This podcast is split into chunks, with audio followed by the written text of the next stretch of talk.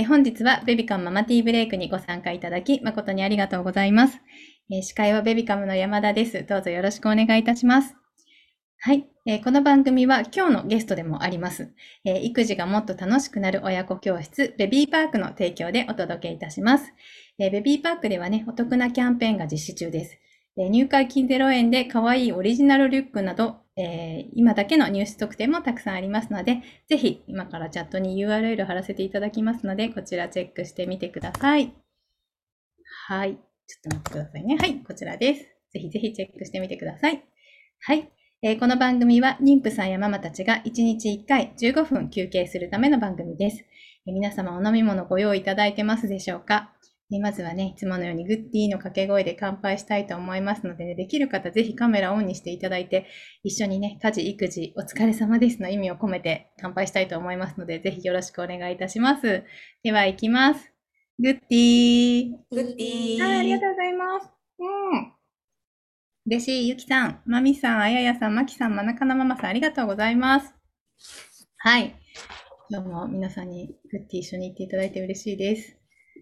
ね、コメント欄にも、みこみこさん、わいママさん、ありがとうございます。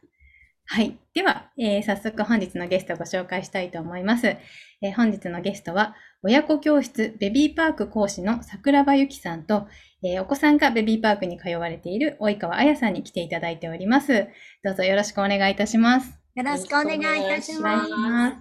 まずはじゃあ、それぞれ自己紹介をお願いできますでしょうか。はい。私から、はい、させていただきます。はい。ますはい、えっ、ー、と、ママの育児が楽しくなる親子教室、ベビーパークの講師をしております、桜庭と申します。どうぞよろしくお願いいたします。はい。本日は皆さんにお会いできることをとても楽しみにしておりました。もう早速質問たくさんいただいているので、後で、あの、お答えできたらなと思っております。よろしくお願いいたします。よろしくお願いします。では、及川さんお願いします。はい、えー、皆さんはじめまして、及川彩と申します。えー、私は4歳の娘と、えー、2歳になりました息子2人を育てています。あの2人ともベビーパーク、えー、そして、えー、娘は今年からベビーパークを卒業してキッズアカデミージュニアというところに、あの通っておりまして、あの育児のさまざまな知恵ですとか、あの本当に今日のあのテーマである叱らなくて済む育児というものを、あの実践することであのとてもこう楽しく、えー、育児をすることができているなと思っています。うん、今日はあのたくさんの可愛い あの赤ちゃんたちも一緒に参加してくださっているので、うん、私もあのもう今はもう走り回る子たちなので、こういうこうゴロンとしてる可愛い子を見ながら あの癒されております。いろいろとお話できればと思います。よろしくお願いします。はい、よろしくお願いいたします。ね、そんなお二人に今日は来ていただいております。ありがとうございますね。でも先ほどね、桜庭先生も言ってらっしゃいましたけど、たくさん質問来てはいるんですけど、ちょっと最初に私の方からもちょっと聞きたいことがあるので、ご質問させていただければと思います。はい、でね、えっ、と、ちょっと待機室の方でもお話ししたんですけど、叱らなくていい育児っていうのを提唱されているっていうことで、まあ、具体的にどういうことなのかっていうのと、あと、まあ、実際にベビーパークではどういうふうにそれを教えているのかっていうのをちょっとお伺いしたいんですが、桜庭さん、はい、いかがでしょうはい。ありがとうございます。はい、そう、叱らなくていい育児と聞くと、うん、お母様によってはもしかしたら、え、なんかそれって何でも褒める育児なのかなとか、うん、子供を好き勝手も何でもやらせちゃう育児なのかなって思われる方もいらっしゃると思うんですけれども、実はそういう育児とはまた違うんですね。うん、あの、叱らなくても済む育児というのを目指しておりまして、叱らないで、また別の方法でしつけをするっていうところを目指しているのがベビーパークになるんですね。で、その理由なんですけれども、これはもう本当に期間限定で、あの、一生ね、あの、叱らなくていいわけではなくって、0歳から3歳ぐらいまでのお子さんに限ってのお話になります。あの、できる限り叱らないで済む育児をしてほしいなっていうのが0歳から3歳までです。で、その理由なんですけれども、あの、まずですね、あの、0歳のお子さん、それから3歳前のお子さんっていうのは、脳のエピソード記憶を司る海馬という部分が非常に未熟なので、はい、お母さんが頑張って頑張ってこうしつけのために叱っているんだけれども、うん、それが何で叱られたのかっていうところを覚えておいたりとか分かることができないんですね。そうで、なんですねどちらか。というと、そうなんですよ。どちらかというと、ママの顔が怖かったとか、うんなんかすい。ごい責められて、うんなんかすごい嫌だったっていう感情の方が強く残ってしまうんですね、幼い頃というのは。なので、できる限り叱らないで、別の方法で育児をしましょう。でも、しつけをしないわけではなくって、別の方法でしつけをしていきましょうっていうことなんです。うん、はい。うんで、その方法なんですけれども、まず一つ目なんですけど、あの、叱らなくていい環境づくり。っていうのを、ぜひやっていただきたいなと思うんですね。お家の中でも簡単にできることがたくさんあります。だいたい叱っちゃうときって、なんか危ないものをこう口に入れそうになったときとあか、はいはいない、こう触ってほしくないものを触ろうとしたときとか、うんそういったときに叱りたくなっちゃうっていう方が多いと思うんですね。うん。なので、あの、ちっちゃいお子さんの話ですけれども、ん。そういう時はもうできれば叱らなくて済むように、あの、触ってほしくないものは高いところに上げてしまうとか、うんうん。うん。あとは、例えばですけれども、こう、ロックのついているところにしまうとか、うんうんで、あと、なかなか外で、こう、ね、じっと待ってるとか静かにできないっていう時期の時には、そういった静かにしなければいけないレストランとかは避けていただいて、あの、子供でも、こう、自由に、こう、うんうんうん。遊べるようなキッズカフェのようなところを選ぶとか、そういった工夫をするだけで、叱らなければいけない環境ってぐっと減るんですね。なので、はい、うん。そういったことをお母様たちにお伝えをしています。はい。はい、ママにそういうのを教えてあげるっていう感じですね。そうですね。お教室でもそういったことをお伝えしておりまして、で、あともう一つ大切なことが、あのね、さっき質問ちょっとちらっと見えちゃったんですけど、はい。私、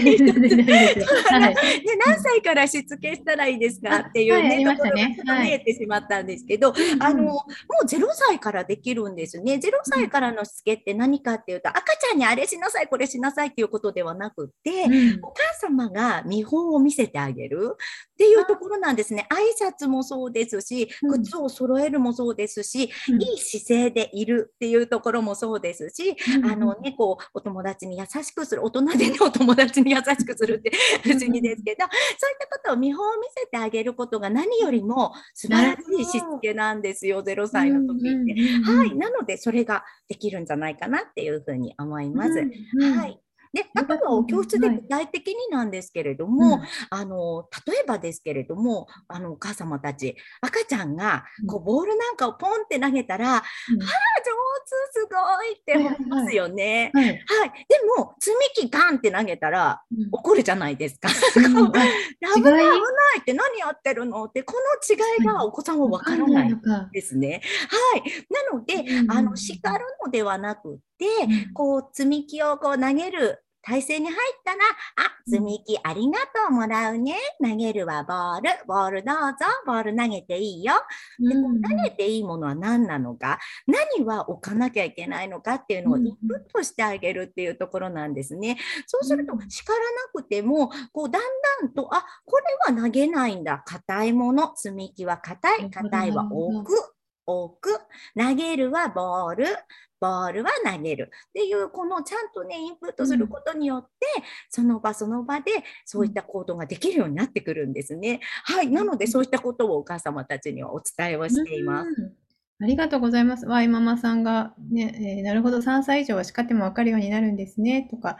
えーあと、あ、山岸さん、育児、育に、自分が育つ方の育児ですね、ドキッとします。まみさん、良い姿勢でいることって主人に言いたいです。そういうこともありますね。本当にわかります。まみさんわかります。はい。ね、あの、皆さんね、あの、こう、ベビーパーク通われると、あの、うんお子さんにレッスンするだけではなくて、お母さんのマザーリングっていうママの時間があるんですけれども、うんその時に、そのマザーリングをやってると、うんあの、これ、ちょっとご主人にも、あのね、使えるトークだねとか、ご主人にもこうやって優しく言ってあげたら、やってくれるかもしれないね、なんていう、はい、お話をしたりすることもあります。はい。ありがとうございます。ゆずさんが回し物ではないですが、ベビーパークに娘と1年ぐらい通わせてもらっています。えっと、お子さんとのね、えーやりとりでも好奇心を大事にしてあげることができたり、迷うことが少なく関わせてもらえていて、いつも感謝しています。性別差や最近の保育園通園の影響も加わっていると思いますが、子供も運動もいいテンポで早く身につけてくれて嬉しく思っています。というね、コメントもいただいております。はい。ありがとうございます。はいすごい嬉しいですね。ねこう嬉しいですねはい、ありがとうございま。ですすね、えっと、ポンちゃんさんが、えっと、1歳0ヶ月で、えっと、ことあるごとに噛みついてきます。あまりにも痛すぎて出血やあざができるほどです。どう伝えたらいいでしょうかっていうものとですね、あと先ほど、えっと、最初の方に、えっと、後追いですね。えっと、後追いの方がいらっしゃった。えっと、ベッキーさんか。えっと、後追いがひどくてちょっとイライラして強い口調で怒っちゃう。で、罪悪感になっちゃうっていうところがあったんですけど、こういう時は、まあ、それぞれどういう対応をしたらいいかっていうのを教えていただけますか？はい。えっと、そうですね。噛みつくに関してなんですけれども、やっぱりあの3歳までのお子さんってどちらかというと、人間よりも動物の本能に近い部分が やっぱりあったりするので、あの、そういったこともありますよね。なかなかね、ちょっと制御できないことってあると思うんですが、あの、ベビーパークでも、例えば叩くとか、噛みつくっていうことだったりとか、そういったことはもう認めないっていうことをしっかりお子さんにその姿勢を見せるんですね。なので、噛みつくときってちょっと必ず前兆があると思うんです。こう、だんだん顔を近づけてきて、ぐっとこうね、噛まれちゃったりとかすると、今、急には来ないっていうか、なんかわかるっていうこと何かこう近づいてこないと噛めないので、もう噛め、噛みつくそのブームといいますか、そういった時期はもう近づいてきたらお母さんは、来るぞ来るぞ噛まれるかもしれないって、まず覚悟をして、脇をしっかり持って噛まれそうになったら、くって離してほしいんですね。噛むということをさせないっていうことが、一番大事なんですね。やらせない、悪習慣はさせないっていうことが大事なんです。もちろんね、間に合わない時もあると思いますし、大変かとは思うんですが、噛みそうになったらくっと離して、あの、まあまあ大事って、こう、あの、噛むのダメだよっていうよりも、あの、どうしたらいいか。そう、うん、ママは大事、ママに優しく嬉しいな、とかっていうふうに言ってあげて、そうで、うん、噛みたい、何か理由があって噛みたい、いろんな理由があると思うんですね。例えば歯がちょっと生えてきて、ムズムズしてしまうってお子さんもいれば、ちょっとなんかこう、やきもきして、こう自分のストレス発散のためにガッと噛んでしまうっていうお子さんもいるので、もちろん原因によるはよるんですけれども、もし何かこう噛みたいっていうことであれば、あの、私なんかもよくやってたんですけど、ポケットにいつでもあの噛んでもいい歯固めのようなものを忍ばせておいて、噛みそうになったら、はいどうぞって お口の近くに、はいどうぞ噛んでいいよ。歯固めどうぞ噛んでいい。ママは、ね、大事。ママは大事とかね。なんかそんな感じで、そう、ちょっともうやらせないっていうことが大前提になってくるので、ちょっとね、これはママ力も試されるので大変だと思いますけど、ちょっとずつぜひぜひやっていただけたらなと思います。はい。でもなんか何事も未然に防ぐっていう感じですね。そうなんです、そうなんです。悪習慣はできる限りやらせないっていうところが一つポイントになってきます。はい。で、あと後追いです。だかね、うん、はい、後追いの時期ってありますよね。本当、お母さんトイレに行くのも大変で、は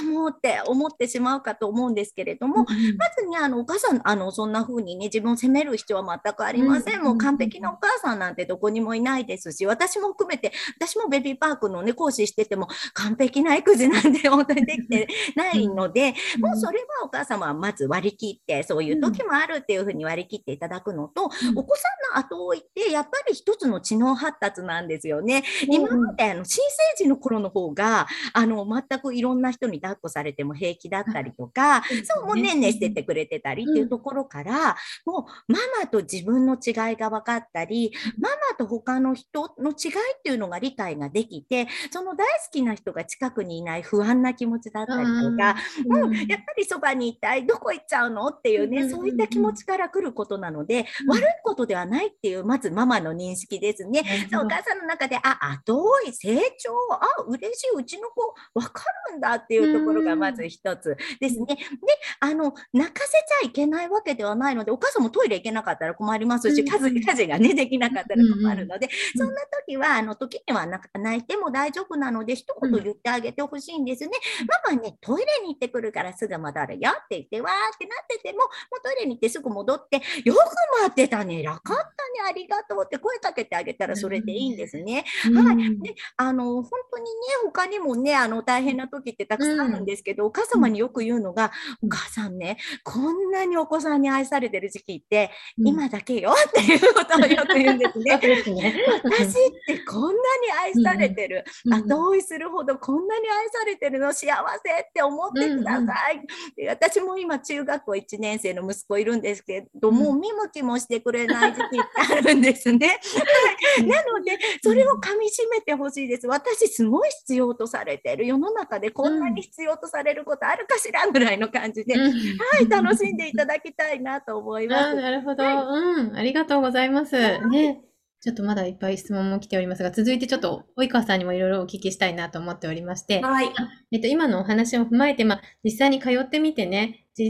叱らないで済んでるのかとか、まあ、はい、子たちの成長ぶりとか、まあ、どんなところが良かったみたいなところがあれば、ぜひ教えていただきたいなと思います。はい、わかりました。あの、今、桜庭先生からも、あの、お話があったようにですね、うん、あの、ベビーパークさんでは、こう、マザーリングという、あの、うん、お母さんの、こう、お母さん教育ですね。お母さん教育の時間があるんですけれども、うん、あの、そこで本当にいろいろなことを教えていただきまして、うん、で、あの、私は上の子が、えっと、2歳の後半から、あの、お世話になり始めたんですけれども、えっと、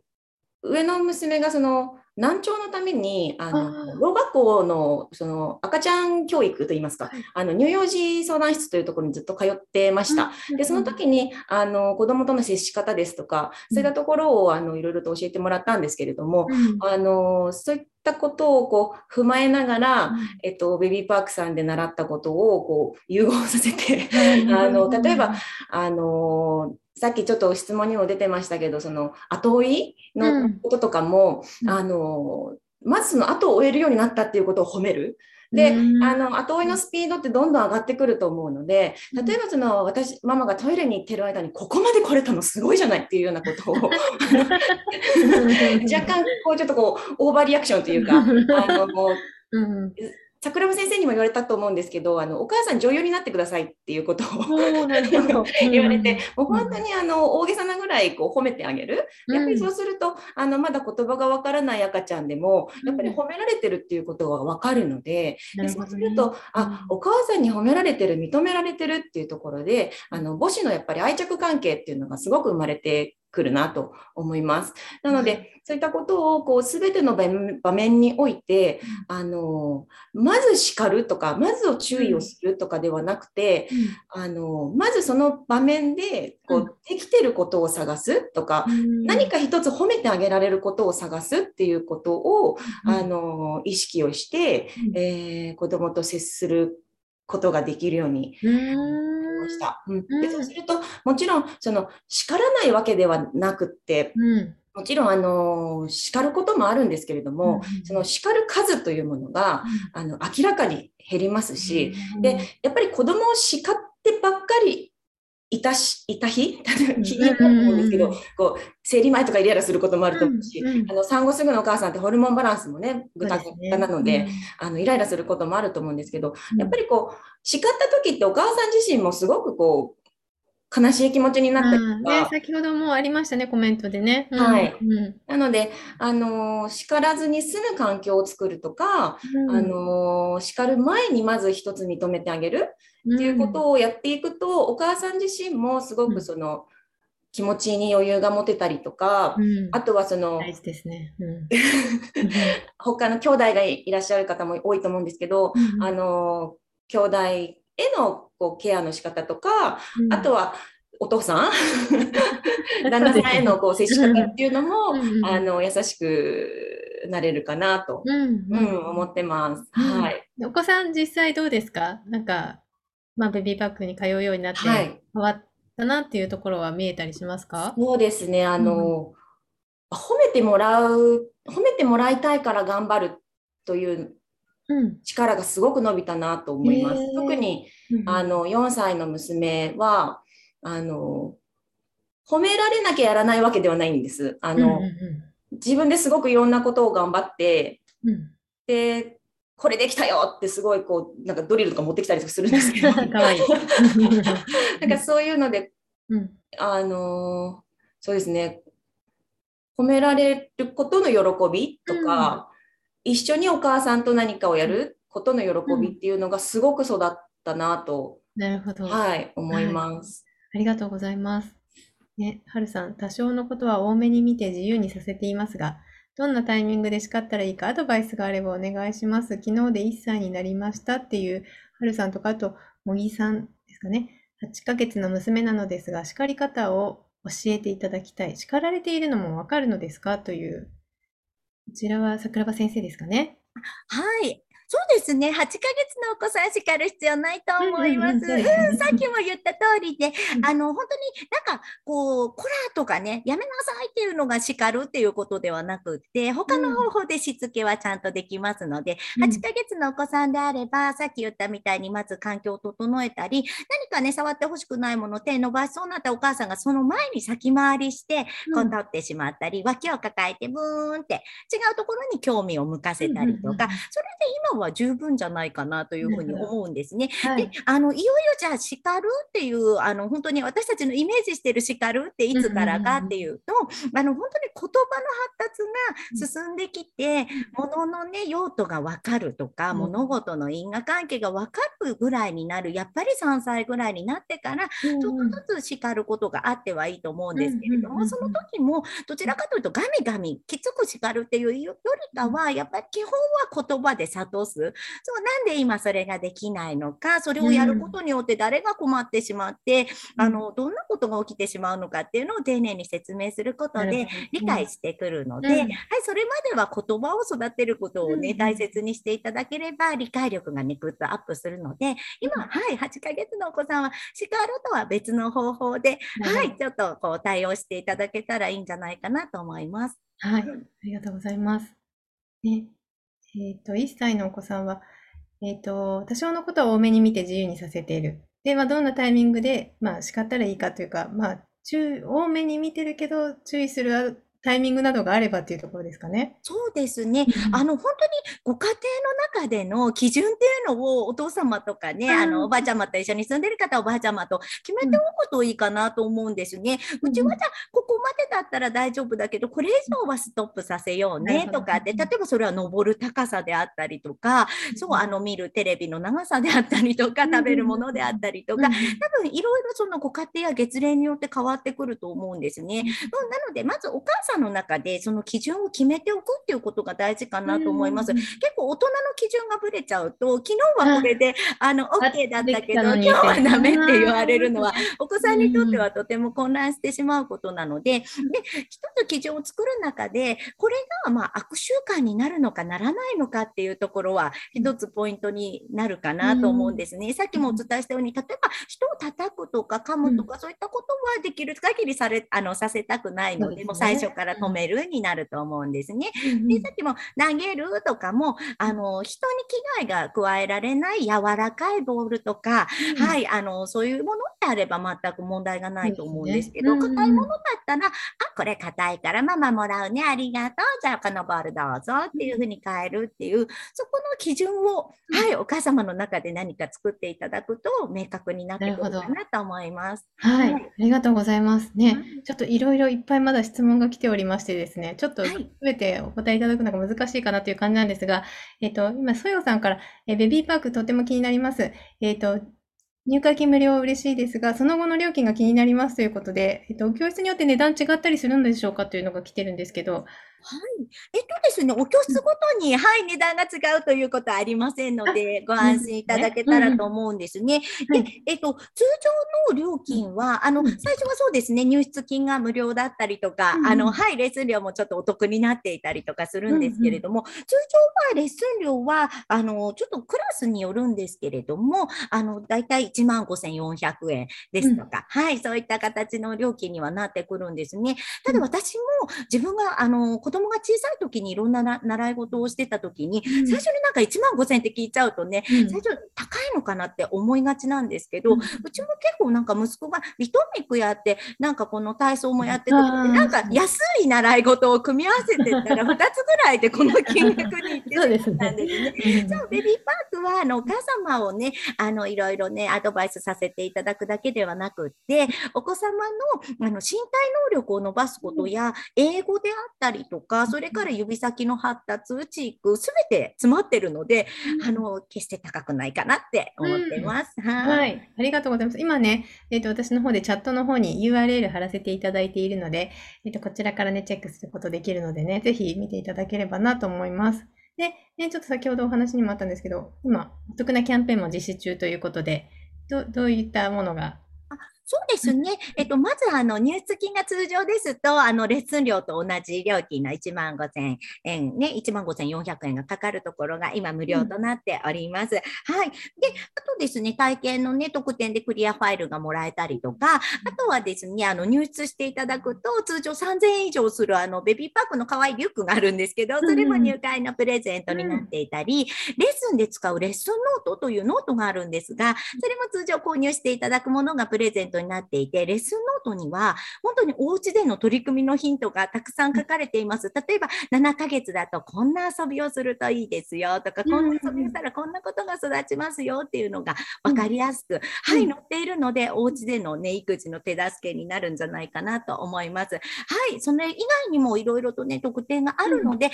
ひぜひ、あの、お気軽にまずは、あの、無料の体験レッスンに来ていただければ、その時に、あの、詳しくお話をさせていただくので、あの、各ね、あの、今日お答えきれなかったあの質問なども、はい、あの、どの先生もお答えできると思いますので、ぜひお気軽にいらしていただけたら嬉しいです。はい、ありがとうございます。ちょっとね、最初の方に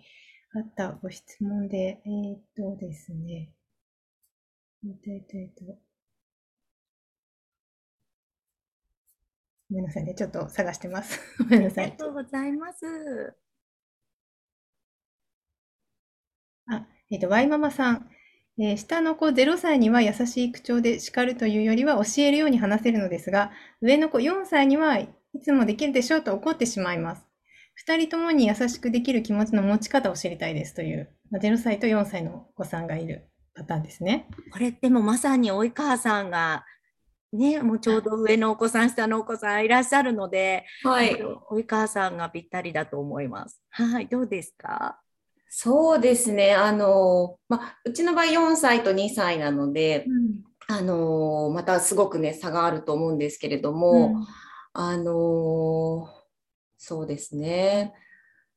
どちらにも優しい声がけを心がけるためには、あの、まず自分に 優しくなろうと思ってます。自分に、ママママに、ママ自身が当てられた なので、あの、そうですね、うん、一緒にいる時間があの4歳さんと0歳さんだと違うと思うので、うん、例えばあの4歳の上のお子さんとママが2人でいる時は特にあのそのお姉ちゃんかお兄ちゃんか分からないんですけど、あのその子のことをすごく褒めてあげるべきかなと思います。うん、どうしても上の子ってあの下の子が生まれたことであの今まで一人っ子というかそのお母さんお父さん独り占めだったのに、あの生まれてきた子をやっぱりかもちろん可愛がってはくれると思うんですけど、寂しい気持ちっていうのは絶対あるので、なのであの我が家のやり方としては、あ、ちょうど今0歳さんなので、もしくはちょうどいいかもしれないんですけど、うん、あの、上のお兄ちゃんお姉ちゃんにもう育児に参加してもらうぐらいの、うん、あの、お願いママ助けてって言って、うん、あの、例えばおむつを持ってきてもらうでもいいし、あの、ミルクシャカシャカでもいいと思いますし、あの、何かその、小さな生き物がうちに来たことで、自分がないがしろになってるっていうことを、あの思わせないように、あのしてあげるといいかなと思います。そうすると多分その上のお子さんに対してこう厳しく言わなきゃいけない状況っていうのが少し減るのかな、ごめんなさい、これは本当想像でしかないんですけど、多分あの厳しいことを言わなきゃいけないことが起こってるからお母さん厳しくなってると思うので、なので、そうその原因をこう排除してあげる、何かこう取り組み、うん、お兄ちゃんお姉ちゃんのその好きなことをお母さんと2人でいる時にややってみるとか、あの0歳さんだと結構よく寝てると思うので、寝てる間の時間とか。の間にね。うん。はい、ありがとうございます。